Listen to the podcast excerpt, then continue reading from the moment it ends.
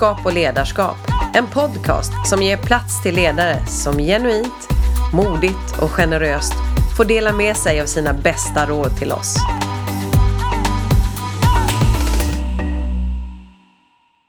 För några år sedan så eh, hade jag en träning där det kom fram en person till mig med ett papper som var handskrivet och jag såg att det var lite blekt. Så att det, var, ja, det var några år på det där pappret. Och så sa personen, kan du se vad det här är för någonting?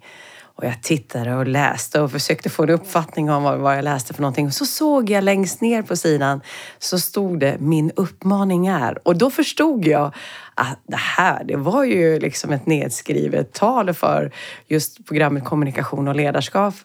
Så jag sa det till den här personen. Ah, ja, men jag, jag ser vad det är för någonting. Ja, ah, vet du när det var då?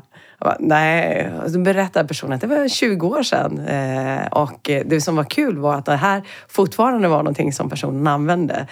Och det, jag har haft förmånen att få jobba med den här personen. Det är en person som inspirerar och är bra på att både ta sig tid och uppmuntra sina medarbetare.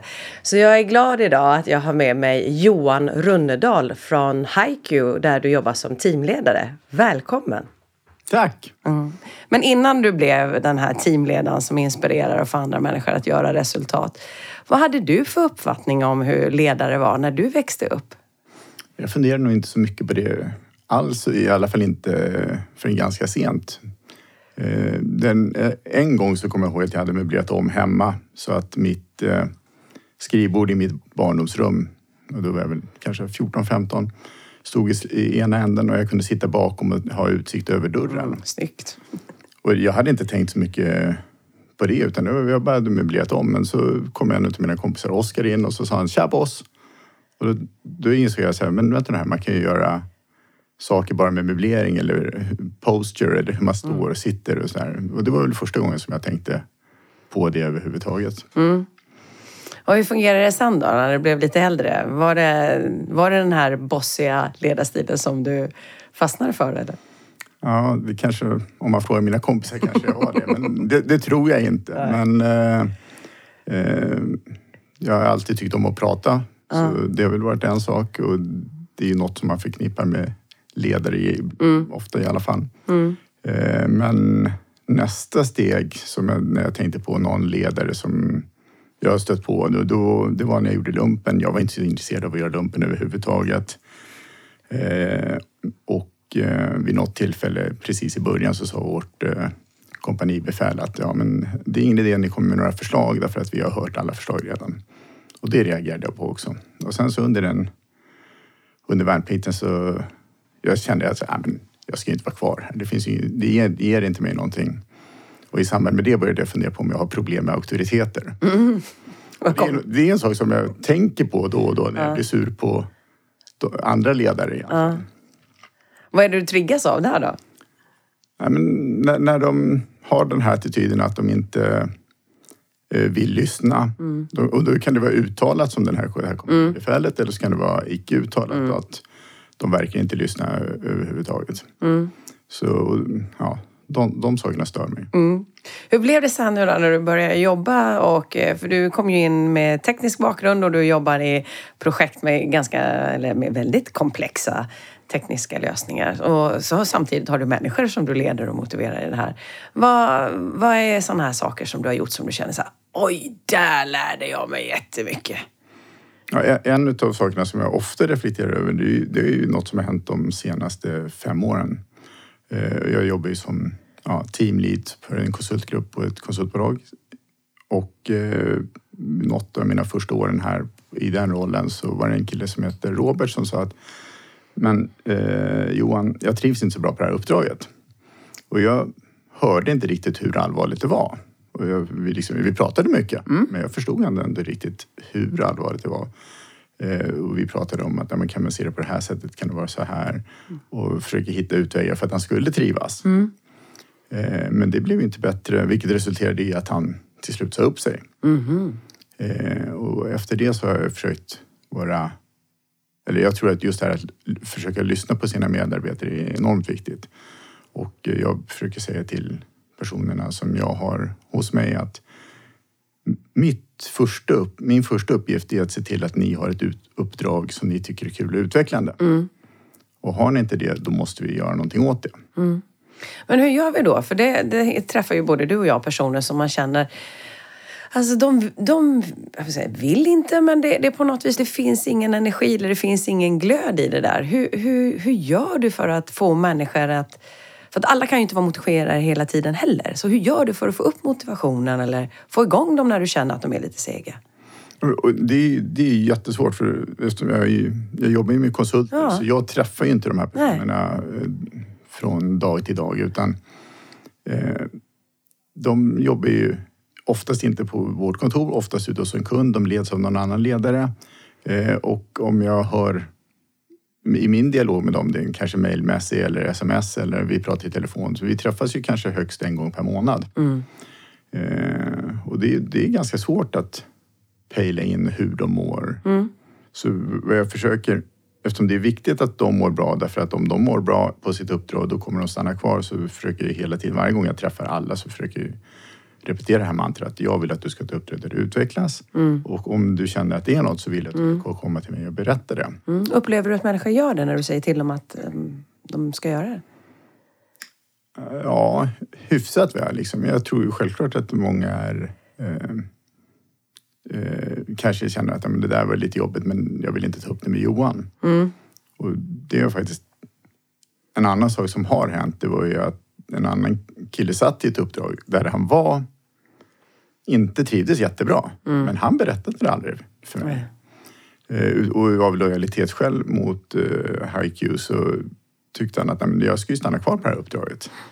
Och sen när han väl sa upp sig då sa han att ja, men det var ju, jag kände inte att jag utvecklade mig på uppdraget. Och då blev jag lite så här störd och sa men varför hade du inte sagt något till mig innan då? Då hade vi kunnat hitta ett annat uppdrag. Så det tillsammans med den här eh, killen som sa upp sig för att han inte mådde bra på sitt uppdrag. Det visar ju att det är enormt viktigt att se till att de har rätt arbetsuppgifter, att de utvecklas. Men jag, just nu så upplever jag inte att jag gör så mycket för att motivera dem. Därför eftersom jag träffar dem så sällan så måste de hitta motivationen hos sina kunder. Sen försöker, jag bara lyssna och eh, vara öppen och fundersam och eh, frågsam när vi träffas. Jag tänkte, studier visar ju just att den närmaste chefen är ju viktig just då när det gäller medarbetarengagemang. Och vi vet också att eh, det här med ju ärlig och äkta uppskattning är ju någonting som ökar då medarbetarengagemanget. Och för att kunna ge ärlig och äkta uppskattning så behöver man ju veta vad människor gör om dagarna. Så hur gör du för att säkerställa att du liksom ger bra och relevant återkoppling till dina medarbetare? För det är som du säger, du träffar dem ju inte Nej, om dagarna. det är ju skitsvårt. Ja. Eh, för de kan göra stordåd eh, som inte jag vet om. Ja. Eller så kan de göra misstag som jag inte vet om. Eh, så, och, om jag tittar på min roll som ledare för en konsultgrupp så känner jag väl att skulle jag ta en ny roll som ledare för någon grupp, då skulle det ju vara en grupp som jag träffar varje dag, som jag ser att de kan, när de utvecklas, hur de mår. Så att man kan prata med dem varje dag. Men för att i, just nu så handlar det ju om att jag får ju försöka lyssna på mina konsulter sitter ju ute hos eh, kunder. De kunderna har ju någon säljare i min organisation. Och vi är väldigt noggranna med att göra uppföljningar på våra konsulter. Så vi går ut en gång per kvartal och så frågar vi hur fungerar den här konsulten hos er? Eh, och försöker få så mycket feedback som möjligt från den ledaren de har i, i det dagliga arbetet. Och sen så får säljaren den feedbacken och så ger de den till mig. Och hos oss så är det både så att säljaren kommer feedbacka det här till min konsult. Och jag också då. Och i, om konsulten tycker att det finns några, något som inte fungerar så bra hos eh, kunden så brukar de ju också ofta ta upp det med säljaren. Så ja, där får jag ju får du- informationen från säljaren. Men Så det är ju det- självklart, det är, det är inte, det är inte en daglig kommunikation. Absolut inte. Säljaren är inte heller där varje dag. Nej. Men det jag hör är att ni har en inbyggd struktur för att få återkopplingen att Ja, funka. jo, men det har vi absolut. För det ja, värsta brukar ju också vara att man får alltid höra när det inte funkar. Men när det funkar bra, då får man inte höra det. Mm. Nej. Så att det jag kan tänka mig att det kräver en viss nyfikenhet att liksom ta reda på vad det är som funkar. Ja. Och, och återigen då, just där när det är bra, när det är dåligt, eh, speciellt i konsultvärlden då. Om en person är glad varje morgon när den personen kommer till jobbet, någon i min grupp, då ser ju inte jag det. Nej. Men när den mår dåligt, då kommer jag ju antagligen få reda på det. För, eller ja, förhoppningsvis i alla fall. Så då är det väldigt mycket så. Jag tänkte, nu är det ju också lite en trend över att man ska vara self-employed och man ska jobba liksom självständigt och det är entreprenöriellt och så vidare.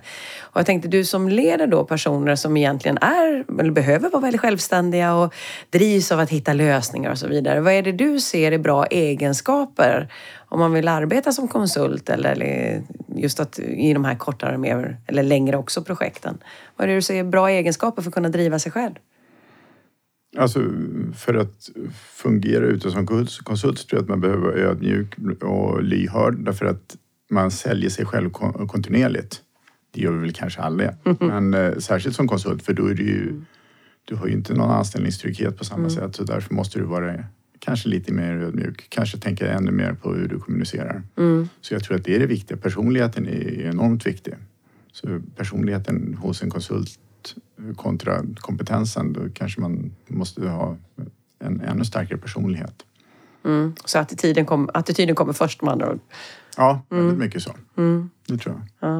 Och jag tänkte på också någonting som är eh, fokus på just nu är att jobba så agilt som möjligt. Man ska samverka, man försöker... Många företag som vi arbetar med jobbar för att få komma ifrån det här silostänket i syfte att liksom få en snabbare utbyte e- mellan olika områden och så vidare. Och jag tänkte, ni lever ju också i den världen att information behöver flyttas snabbt, om man säger kanske från kund och in till er och hur man ska göra. Så vad upplever du är, är, är bra sätt, eller hur ska vi tänka för att bli så snabbfotad som möjligt och inte hamna i vår silos? För det är ju väldigt lätt att, ja men nu tar jag åt det här, nu jobbar jag med det här. Hur ska man göra för att kunna bryta det? Tänker du kommunikationsmässigt? Ja. eh, då tror jag att eh, många förlitar sig alldeles för mycket på skriven kommunikation. Jag tror, man tror att det går mycket snabbare. Man skriver sitt e-mail och då har man liksom fått fram sitt budskap. Men jag har sett så många tillfällen där eh, det skrivna budskapet missförstås. Antingen o- oavsiktligt, oftast oavsiktligt, men ibland så avsiktligt därför att mottagaren tar det som kritik eller, och då blir liksom, vänder man, eh, analyserar man, läser texten på ett annat sätt. Har du något specifikt exempel? Inte som jag kan komma på just nu, men det är någonting som jag tänker på väldigt ofta som jag pratar med mina kollegor om också. Och om jag ska skicka, om jag är i situationen att jag behöver skicka ett mejl där det finns någon konflikt eh, så ber jag ju alltid någon annan läsa igenom det innan också. Mm, bra. Gärna någon då som inte är insatt i situationen. Så, att, okej, så att det är tydligt. Men eh, annars så tror jag på att eh, just nu är det en konflikt. Då. Man ska skriva sitt mejl och sen ska man inte skicka det och sen ringer man och så Okej. tar man dialogen. Jag tror att det, det kommer bli det snabbaste. Är du duktig själv på att ta tag i de där situationerna när du känner att det håller på att liksom dra ihop sig till en liten konflikt? Eh, Det skulle jag väl inte säga. Jag skulle vilja säga att jag vill, vill vara duktigare. Jag tycker, det, är, det, jag tycker det är svårt. Det gör jag. Så vad, så vad gör du idag då? För du har ju ändå varit med om några stycken så du har ju lärt dig lite den hårda vägen. Ja, men då, och kontentan är ju, eller egentligen för 15-20 år sedan, då kanske jag bara smet undan och lät det bero. Men så då, nu har jag väl insett att om jag gör det så kommer det ju ändå bli värre för mig själv i slutändan. Så då, då tar jag tag i det. Men jag, jag kan ju, om jag ska ta ett sånt telefonsamtal så kan det ju ta jag kan ju behöva ladda upp i två timmar för att känna- att ja, men nu vet jag vad jag ska säga. Nu har jag retoriken och nu är jag liksom harmonisk för att kunna göra det. Ja, spännande. Och det som du säger, jag tror vi kan känna igen oss i det där att vi sitter och väntar på att liksom, nu har vi kraften till att göra det. Eh, en av de sakerna som är dina stora styr eller en av dina styrkor är ju också att du är duktig på att lyssna på andra. Vi var inne lite på det i början, att du är duktig på att lyssna in andra. Eh, och vi, man pratar ju väldigt mycket om idag om att kommunikation, ja, men det är mycket att lyssna in och sen så sända utifrån det mottagaren behöver. Vad upplever du är det svåra med att vara en bra lyssnare? Ibland så kan man ju hamna i den situationen att man verkligen inte tycker som den personen som pratar. Eller tycker att personen är ute och cyklar. Och du, liksom att lägga band på sig själv och inte gå i polemik. Därför att går man i polemik, ja kanske för tidigt i en, i en situation, då kommer man ju inte komma vidare där framåt heller. Så jag tror, att, jag tror att det är en viktig, viktig sak. Sen kan det ju finnas säk- säkert de som argumenterar för att nej, men det är bättre att gå i polemik tidigt därför att då kan man agera, men, eller har det utagerat snabbt. Men eh, Men det är väl också lite det här att vi behöver ha en ledarstil som passar oss själva och våra egna. Vi pratade om attityder innan. Vår attityd är ju en del av hur vi är som ledare. Och då är det väl kanske som så också att eh, vissa saker passar bättre på vissa attityder om man säger, och vissa människor. Ja, men det stämmer. Ja. Och jag tänkte när du tittar tillbaka på din karriär, vad har du gjort för någonting som du känner att du är riktigt stolt över? Då? Som du bara känner, ja, det där! Ja, men just, jag är nog rätt stolt över den gruppen som jag leder just nu. Jag, jag tror att, eh, eller min känsla är att många där tycker, att, tycker om mig. Eh, och tycker att jag har rä- rätt nivå av transparens, rätt nivå av kommunikation. Eh, så det är väl... Jag, jag tycker om att träffa dem när vi träffas i hela gruppen. Men jag har inte något sån här, något defining moment där jag vet att där gjorde jag det där och det var liksom det största jag har gjort i hela mitt liv. Har Du blir lite mer pragmatiskt. Ja, precis. Ja. Men utifrån att du känner, det är ju kul att höra, det är som du säger att man, för det är ju skönt att vara stolt över det man, vi gör just nu. Vad är det du liksom verkligen eh, säkerställer att göra då, då? Du säger att du pratar med eller träffar dem en gång i månaden. Vad är det mer du gör för att liksom säkerställa att du kan fortsätta vara stolt över din grupp? Varje gång någon fyller år så ringer jag och sjunger för dem. Ah, Det vet jag inte om de uppskattar men jag gör det. okej. Ja, det är bra. Vad är det mer för någonting du gör då? Alltså, jag, nå- några vet jag ju vill ha mer kontakt med mig och några behöver inte ha så mycket kontakt med mig. Och de som jag känner vill ha mer kontakt med mig, de försöker ju ringa oftare, träffa, försöka träffa oftare. Och om någon hör av sig till mig och säger Johan, kan vi inte ta en lunch? Då säger jag alltid absolut. Och så försöker jag göra det så snabbt som möjligt. Eh, och och det, är- det är ju faktiskt rätt intressant om man tittar på gruppen. Och jag tror det kanske har en viss del med erfarenhet att göra av, hos konsulter. Men eh, vissa har ju verkligen inget behov av någon kommunikation med mig. Även om vi har jättekul och trevligt när vi träffas. Men, och vissa har väldigt mycket behov av kommunikation. Så det är också, det är också någonting som man behöver tänka på. Ja. Vad kräver det av dig att vara så flexibel egentligen? För det är ju det jag hör du behöver vara. ja, prioritera ner andra saker. För om jag tror, ja, krasst, jag menar vi är ett konsultbolag, vi tjänar pengar på att debitera timmar. Och om vi debiterar många timmar så tjänar vi mycket pengar. Så då vill vi ha många anställda som debiterar mycket. Och för att de ska göra det, då ska ju de må bra. Så då får jag ju prioritera det. Och så får jag ju prioritera ner andra saker, andra arbetsuppgifter. En av de sakerna som man ibland hör då just i utmaningen när man jobbar som konsult och även i andra branscher är ju att man kanske inte har liksom så full beläggning som man skulle vilja ha. Vad skulle vara bra grejer som man kan tänka på där för att liksom Dels då kanske vara proaktiv men framförallt när det är, verkligen är fakta och vi känner att vi inte har den där beläggningen som vi vill ha på våra personer. Hur, hur ska vi tänka då?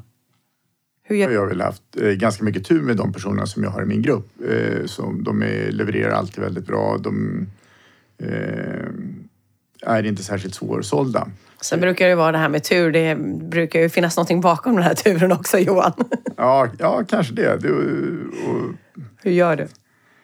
jag har väl varit hyfsat restriktiv med re- rekryteringen. Och vad menar du då när du säger restriktiv? Alltså, då är vi tillbaka till det här lite med personligheten. Jag vill ju Ah, ha okej. personer som kan eh, prata för sig själva, som Mm. där jag känner där det finns något driv. Det, man träffar ju personer som är enormt duktigt, duktiga tekniker. Mm. Eh, men det kanske inte alltid klickar personlighetsmässigt. Och Mm. då är det svårt, därför och det är ändå så här Säljet hos oss funkar som så att en säljare går ut tillsammans med konsulten så det är inte bara säljaren som gör ett jobb utan konsulten måste ju sälja in sig själv. Kan de inte göra det så då blir det ju svårare. Så där finns, har jag väl varit hyfsat restriktiv. Sen så är det ju några i gruppen som absolut, absolut inte vill vara mellan uppdrag. De vill verkligen ha Ah. uppdrag. Så de, om de kommer in, är mellan uppdrag så är de ju på mig efter dag två och jagar. Johan, nu måste du hitta ett uppdrag, nu måste du hitta ett uppdrag. Ja. Eh, och när det finns några sådana i gruppen så, så påverkar ju det också. Ja, de blir ju förebilder för de andra i Ja, gruppen också kan jag precis. tänka mig. Ja. Så, och, ja, och försöka uppmana det, det beteendet då. Nu har jag tänkt på när du eh, jobbar med personer som du känner eh, då kommer med problem eller saker till dig där du känner att liksom, ja, men det här behöver jag hantera. Hur, hur gör du då? För jag menar, du är ju själv uppbokad. Jag menar, din kalender ser ut som alla andras kalendrar. För du sa tidigare att nej, men om någon ringer och säger att ah, vi behöver sätta oss ner och prata, vi tar en lunch, så, så prioriterar jag det. Hur gör du för att få ihop din tidshantering? Alltså en sak som jag eh, verkligen... När, när jag har jobbat som konsult själv hos vår, några större kunder så har jag alltid blivit enormt irriterad över deras mötespolicy. Det är ju möten dagar i ända, det är möten back-to-back och det är ingen snack någonstans. Och det är väl någonting som jag försöker anamma själv, att inte ha för mycket möten. Så jag, däremot så har jag bokat in, eh, blockat av några delar i kalendern så det ser ut som jag är upptagen. Mm. Eh, men, så jag kan all, nästan alltid ta mig tid. De, så här, däremot så kanske jag får hantera några saker på kvällen eller nästa, tidigt nästa mm. morgon i så fall. Mm. Så, och visst, jag menar vissa samtal kan ju kännas som att de tar enormt lång tid och man känner att man vill titta på klockan. Nu har vi suttit här i en och en halv timme, vi borde klarat av det här på tio minuter. Men eh, jag, jag, tror inte att den eh, irritationen syns igenom då. Nej. Nej. Utan jag försöker sitta och bara lyssna och, tills vi känner att vi är klara. Mm. Jag tänkte jag måste ändå passa på frågan när jag har en tekniker i studion. Eh, vi står ju nu, alla pratar om digitaliseringen och vi är ju liksom mitt uppe i den och liksom alla håller på. Och, och det är ju så mycket som man inte vet och som man inte, så mycket som vi inte kan. Vad upplever du själv är, för när du träffar eller pratar med era kunder, vad är den största utmaningen som vi har idag med just den här nya, eller nya, men digitaliseringen som vi pratar om? Ja, digitalisering är ju ett knepigt ord, för vad är det egentligen? Ja, jag vet inte. För det handlar ju mycket om att massa manuella rutiner och kan ersättas med hjälp av maskiner eller mm. datorer eller någonting. Eh, så det kanske är ett stort ord och självklart kommer det att fortsätta. Mycket, mm. Många fler manuella rutiner kommer att ersättas av robotar, datorer mm. och så vidare. Och här kan man ju alltid ha visioner och fundera på hur kommer framtiden se mm. ut? Och jag har ju kollegor som är jättebra på att diskutera sånt med mm. mina kunder men eh, det som min nisch i själva säljandet det är väl snarare att eh, se till att de har rätt förutsättningar för att komma till sina visioner. Mm. Inte, eller jag är inte den som kommer med visionerna till mina mm. kunder så kan vi säga. Jag kommer med förslag om hur de ska komma dit. Mm. Använd de här teknikerna, använd mm. det här teamet. Jag kan hjälpa mm. till att sätta upp förutsättningar för att de ska lyckas. Mm. Vad är det du ser är, utifrån det perspektivet, dina kunders utmaningar? Det är det stora, en av de största utmaningarna vi har i Sverige. Det är att det finns ju alldeles för få eh, kompetenta människor. Eh, så vi behöver ju eh, vi behöver utbilda fler, men vi behöver också ta in fler utifrån. Mm. Och där är det ju så att det finns ju väldigt många personer som skulle vilja kunna komma hit och jobba, mm. med, som är väldigt duktiga. Eh, och, eh, men de pratar inte svenska. Mm. Och det funkar hos vissa av våra kunder, mm. men inte alla. Fortfarande så är det många av våra kunder som kräver att eh, man ska kunna jobba på svenska. Och det är ju mm. självklart, om alla, jobbar i, alla pratar mm. svenska i team så kommer det bli mer effektivt, det är inget mm. snack. Mm. Men jag, jag, tror att vi kommer se ett skifte där framöver. Mm. Om fem år så kan, inte, kan, man inte ha den inställningen utan då mm. måste man ha eh, team där man blandar språken. Mm. För annars så kommer vi inte kunna ha, ja, upprätthålla konkurrenskraften. Mm. För vi kommer inte kunna producera tillräckligt många tekniker själva. Nej. Jag tänkte på som chef då, så man behöver ju kanske inte, man behöver ju kanske inte vara bäst på det man leder människor i, men man behöver ju ändå eh, hänga med. Och hur gör du själv för att hela tiden liksom få, till, eller få tillgång till nyheter? Hur utmanar du dig själv?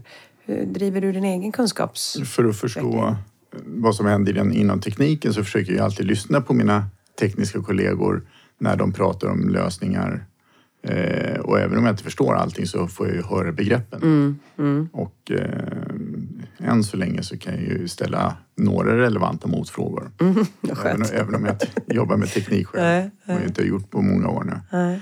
Eh, och på det sättet så kanske jag jag håller mig något sådär Jag är ja. fortfarande tekniskt intresserad. Ja. Men jag följer liksom inga tekniska bloggar, jag läser inte tekniska magasin eller något sådär, utan jag förlitar mig på att det jag hör i min roll och hos mm. mina kollegor mm. ger mig tillräckligt mm. Sen för deras egen skull, de behöver ju mm.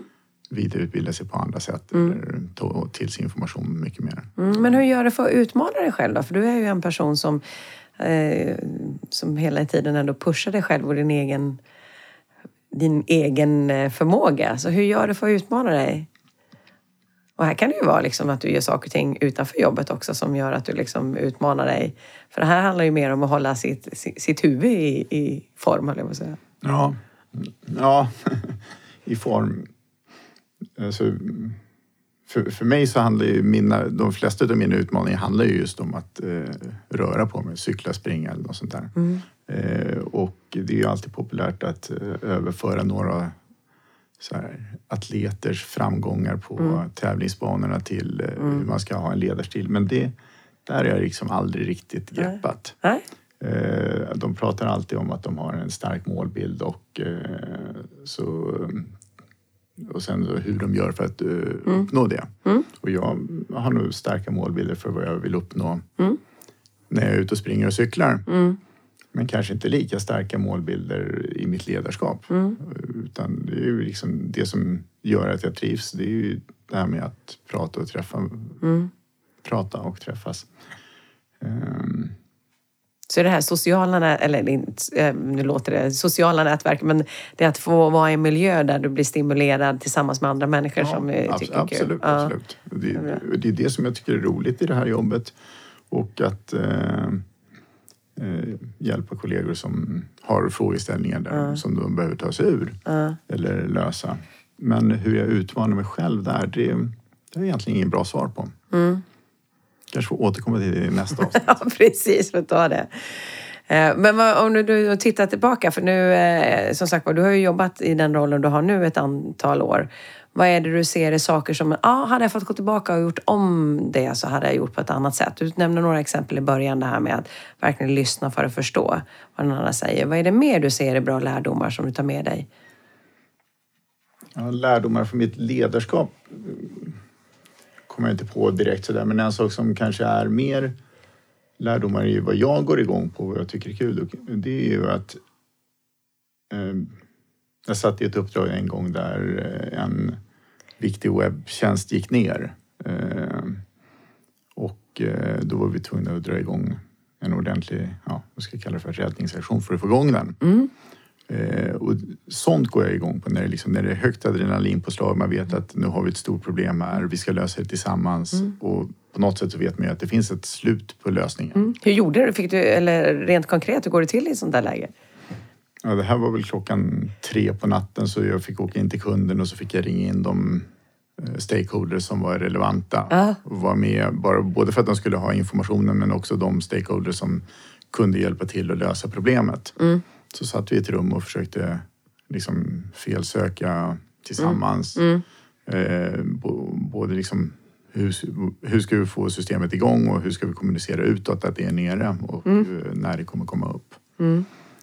Och, det, och det är ju jätteroligt när sådana saker händer. Vad är det som är roligt med det? Det låter ju lite panik om du frågar mig. Ja, men det är väl det. Och det är väl kanske just det här adrenalinpåslaget och det är kanske det som är kul med löptävlingar och cykling, cykeltävlingar också. Att man vet att från och med nu och framåt så kommer det vara skitjobbigt ett tag men man vet att det finns ett slut. Okay. Uh. Eh, och det är, väl, det är tyvärr någonting som kanske inte riktigt finns i vanligt eh, dagligt ledarskap. För det är, där är det väl, går det ju väldigt mycket mm. Visst, det dyker upp situationer mm. men det är väldigt mycket samma sak mm. som rullar på. Mm. Men jag tänkte i ett sånt läge när man kommer in, och, jag, jag kan ju bara känna mig själv då att jag har lätt att hamna i att okej, okay, vi måste göra på det här sättet. Men hur, hur, hur får man i ett sånt läge, du säger ni tar in personer från olika håll. Jag kan tänka mig att det måste vara olika, olika tankar om vilken lösning som är den bästa lösningen. Så, så, hur får man personer med hög adrenalin i kroppen, alltid hög adrenalinhalt i kroppen, samarbeta, enas om ett sätt och sen som man också säger, kommunicera liksom hur lång tid det här kommer ta. För det måste ju vara mellan tummen och pekfingret. Ja, ja det, är klart, det är klart det ja. är. Och där får man väl också då, försöka ha turen att omge, om, om, om, omge sig med personer med rätt kompetens ja. som verkligen kan eh, ge rätt svar och liksom ha relevanta funderingar. Um.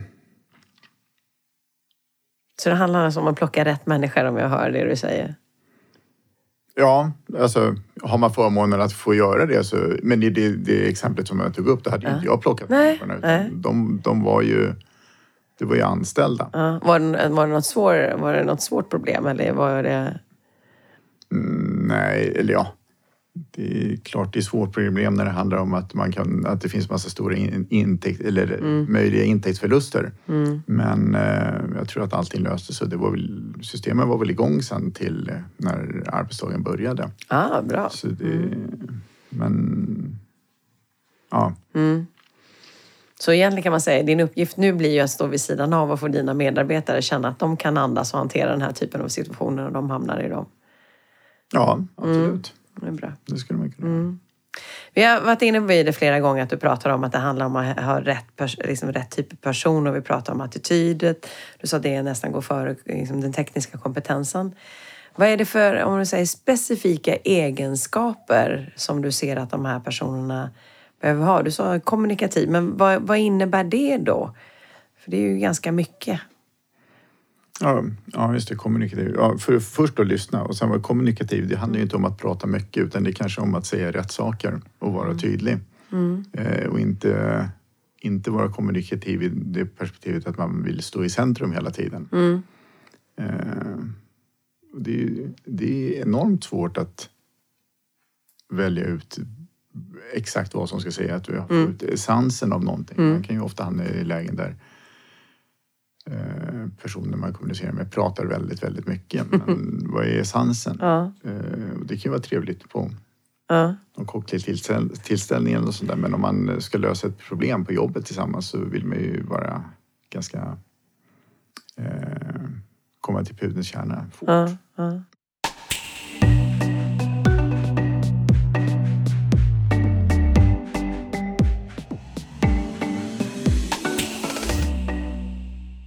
Och jag tänkte på, om du nu skulle ge tre råd till eh, personer som sitter i en liknande situation som du har. Att du träffar dina medarbetare då och då. De har egentligen mer kontakt med sin upp, där de sitter på sitt uppdrag. Eh, Så vad, vad skulle vara bra saker att tänka på när man har medarbetare som man inte träffar dagligdags utan som har den här distansen till? Och så, då är vi tillbaka. Lyssna är det absolut viktigaste. Eh, och sen Och så- hur ska man lyssna då? För du sa ju själv att du hade lyssnat så du inte förstod vad du hörde. Nej, precis. Men eh, ja, ska vi säga lyssna aktivt eller är det en floskel? Men Ja, men vad menar du med det? man, man måste ju verkligen lyssna. Man får inte bara sitta och ha eh, till utan man måste ju fundera på vad, vad personen säger så att man kan ta till sig det och sätta sig in i personens situation. Eh, och sen kommer man ju behöva ställa frågor också kring det för att verkligen förstå. Och sen den, den andra, det är kanske också svårare. Det är ju om man ska visa engagemang, men man måste ju visa något äkta engagemang. Så det är så otroligt mycket lättare om man eh, tycker om personen som man eh, ska hjälpa att lösa ett problem för. Eh, för då, är, då, kan man, då blir man ju äkta i, i sig. Så hur gör du för att, att tycka om personer då? Jag, alltså, jag har nog inget, jag har ingen, nog inget trick för det utan det kanske är det att jag har hyfsat lätt för att eh, komma överens med de flesta personer. Även om jag har, har kollegor eller kunder eller något sånt där, där jag, i- läge där det finns personlighetsdrag som jag inte tycker om så lyckas jag nog bara lägga dem bakom mig. fundera Så du med andra ord, du har inställningen själv att du gillar människor, hör jag. Ja, men kanske, kanske lite så. Det tredje rådet då? Jag är nog nöjd med två råd. Är du nöjd med två råd? Det var ju två riktigt bra råd, så vi nöjer oss med det då. Tack. Tack så mycket.